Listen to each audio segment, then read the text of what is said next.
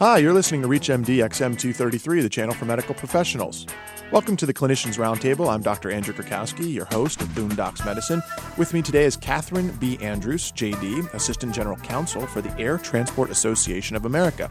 She's based out of Washington, D.C., and today we're going to be talking to her about Good Samaritan laws and how they apply to travelers in the air. How are you doing, Miss Andrews? I'm just fine, thank you. So, this is a unique perspective for us and, and uh, our Boondocks listeners because normally we speak to healthcare providers in relation to wilderness and travel medicine issues. But today we're speaking with you. Your, your background, if you could go into it a little bit, I believe is, is of a legal one. Is that correct? I'm a lawyer and I represent the uh, major passenger and cargo airlines in the U.S. through the Air Transport Association, which is a trade group based in Washington, D.C. And as part of my work, I advise our medical committee, which is made up of the airline doctors, occupational health specialists, and others who work with medical professionals in the context of air travel.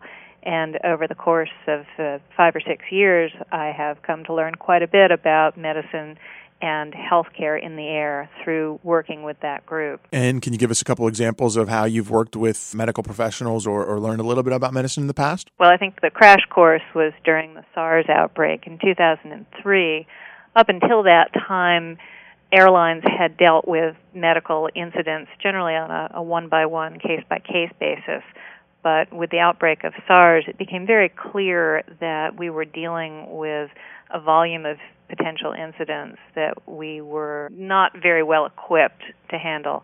Luckily, we had a good relationship with the CDC. We were able to tap into that and, with their assistance, develop some protocols for identifying and reporting suspected cases of SARS, and then working with the CDC to follow up with passengers who may have been exposed to somebody who was contagious during a flight thankfully, we were able to assist the CDC in doing that contact tracing. And of course, in the United States, we were fortunate that we did not have any widespread outbreaks.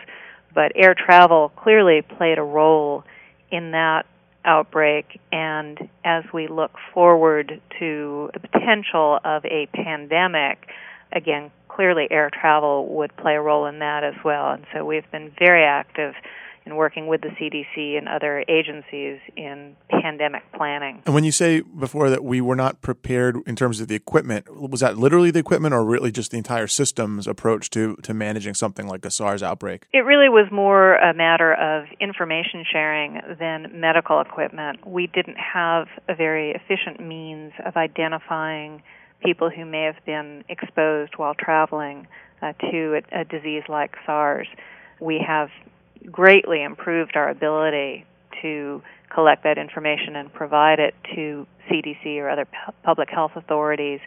And as a result of the work that we've done over the past several years with CDC, in the recent incident involving the gentleman with the, the XDR TB, CDC was able to much more quickly follow up and contact passengers who might have been exposed on the same flight that he took. And are you able to speak about that case at all in terms of what you, what your your knowledge about it is? In that case, it was not our members who were involved in transporting the individual, so I can't speak directly to how that transpired. I do know that CDC worked with the airlines in question to identify the other passengers who were thought to be at the greatest risk of exposure within two rows of the individual who was traveling. Do we have an, an estimate of how many actual individuals that was? Four, five, six, seven? It was over a hundred because he was on a couple of flights, and I think they they actually went beyond the protocols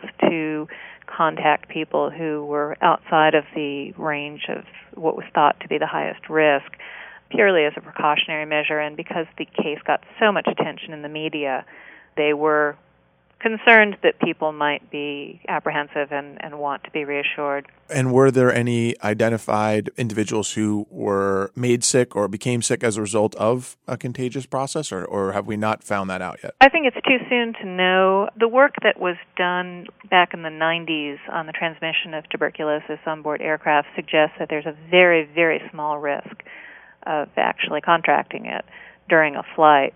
um, and that risk is pretty much limited to the people in the immediate vicinity of the infectious individual. In this case, what they did was to contact people who were in the same row, and I think two rows ahead and two rows behind, and have them tested as a baseline test, so that if they later developed uh, a positive TB test, that that might have been from exposure to this individual. Obviously, further testing would be required to really determine that. But I think that it is unlikely that anybody really was infected during those flights based on what I've heard about this individual's level of contagion. But uh, again, as a precautionary measure and because of the seriousness of that a particular strain of TB, I think that uh, CDC wanted to go above and beyond what they might do in an ordinary circumstance. Can you talk a little bit about what that is on both an ordinary circumstance level and a tuberculosis level? How how does your group or airlines in general interact with the CDC, both in training the people who are on the airlines as staff, pilots and, and stewards and stewardesses, versus other airport personnel? How are they trained to approach a problem like this? Well, typically, somebody who is ill is going to either self identify by asking for assistance or will have symptoms that are observable, even to somebody who is not a medical professional. And flight attendants, as well as some of the airport personnel, even customs officials, are trained to be on the lookout for common signs of communicable diseases somebody who appears to be feverish, has a, a rash, signs of jaundice. Those are the kinds of things that they are asked to look out for. Obviously, they're not in a position to make a medical diagnosis. So, what they are trained to do is if they see somebody who appears to be exhibiting those kinds of symptoms or simply appears to be in medical distress, they then will contact somebody who can provide medical care and a better uh, assessment of what the condition might be. Now, if that's at the airport, and if it's at one of the 19 U.S. airports that have a CDC quarantine station located there, they're able to bring in some public health officers and, and possibly medical officers as well. In the air, obviously, it's a little more difficult. Typically, an airline will have an arrangement with a medical provider, either within their own company or by contract with Mayo Clinic, for example. There's a company called MedAire.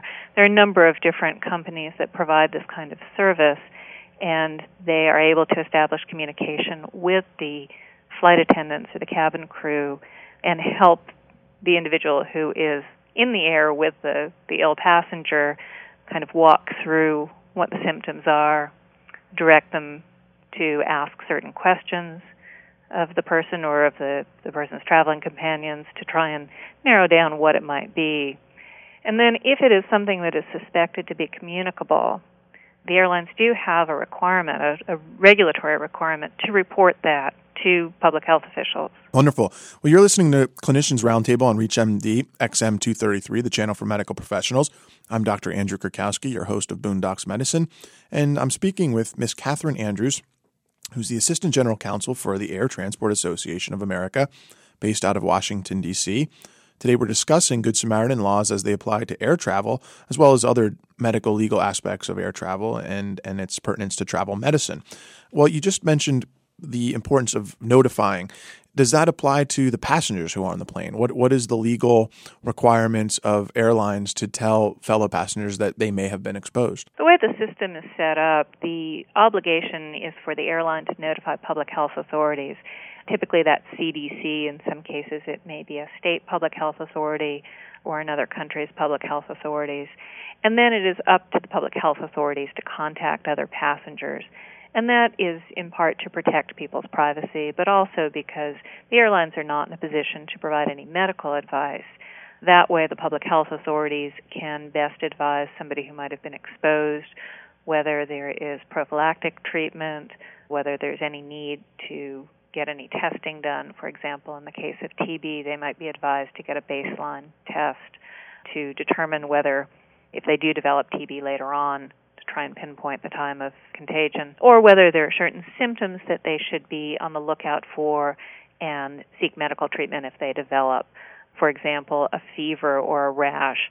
might be something that people wouldn't necessarily think to immediately seek medical treatment for. It seems to me like there, in, in at least in my mind, a lot of times what the media picks up on are, are the sort of a harbinger of deaths diseases, t- tuberculosis, SAR. But how about more common things like if you're sharing a headrest? Are there incidents of just simple transmission of lice, for example, that people are told later on that hey, there's a good chance you probably got this off of the airplane. Does that happen a lot, or is it just something that there's a system in place that happens when people get off the airplane that to clean these and and make sure things like just simple problems like that aren't being spread and occur on a more daily basis? I'm not sure about that. I certainly haven't heard of cases where lice have been traced to a, an aircraft seat, although I, I suppose anything is possible. I think obviously the most commonly transmitted illness on board planes is the most commonly transmitted illness anywhere. And sure, colds. Cold. Yep, absolutely. And we all know that the easiest way of, of transmitting a cold is through hand to mouth contact. People cough, cover their mouth with their with their hand and then touch. And that's something that's probably unavoidable in any public space. I will say that your chances of catching something like that on an airplane are probably slightly less than in most public spaces because of the very, very low humidity on board aircraft, uh, which is inhospitable to most germs, as well as the way that the air circulation patterns work on aircraft. The, the air circulates sort of side to side, laterally, in very small areas rather than front to back, or, you know, through the whole plane. So you're not necessarily breathing in the uh, the germs that the person five rows in front of you might be emitting. But that said, anytime you're in a in a space with other people, you're obviously exposed to whatever pathogens they might be carrying. The ones we worry about most are the ones that have the severe health consequences. There's nothing worse than getting in your seat and just watching the person come down the aisle that's coughing and sneezing. You've got eight tissues already out, and you just know they're sitting next to you for the six hour flight back to Philadelphia. If you look at the CDC's guidance, the one thing that they will say over and over again about how to stay healthy, whether you're traveling or just out and about in your community, is wash your hands, cover your cough, you know, it's the same stuff that your mother told you, and it's still good advice. That's no different when you're traveling than anywhere else. I want to thank Ms. Catherine Andrews, Assistant General Counsel for the Air Transport Association of America. She's been discussing Good Samaritan laws as they apply to air travel. Today on Boondocks Medicine, I'm your host, Dr. Andrew Krakowski. You've been listening to the Clinicians Roundtable on ReachMD XM233, the channel for medical professionals. For comments and questions, please send your email to xm at reachmd.com. Thank you for listening.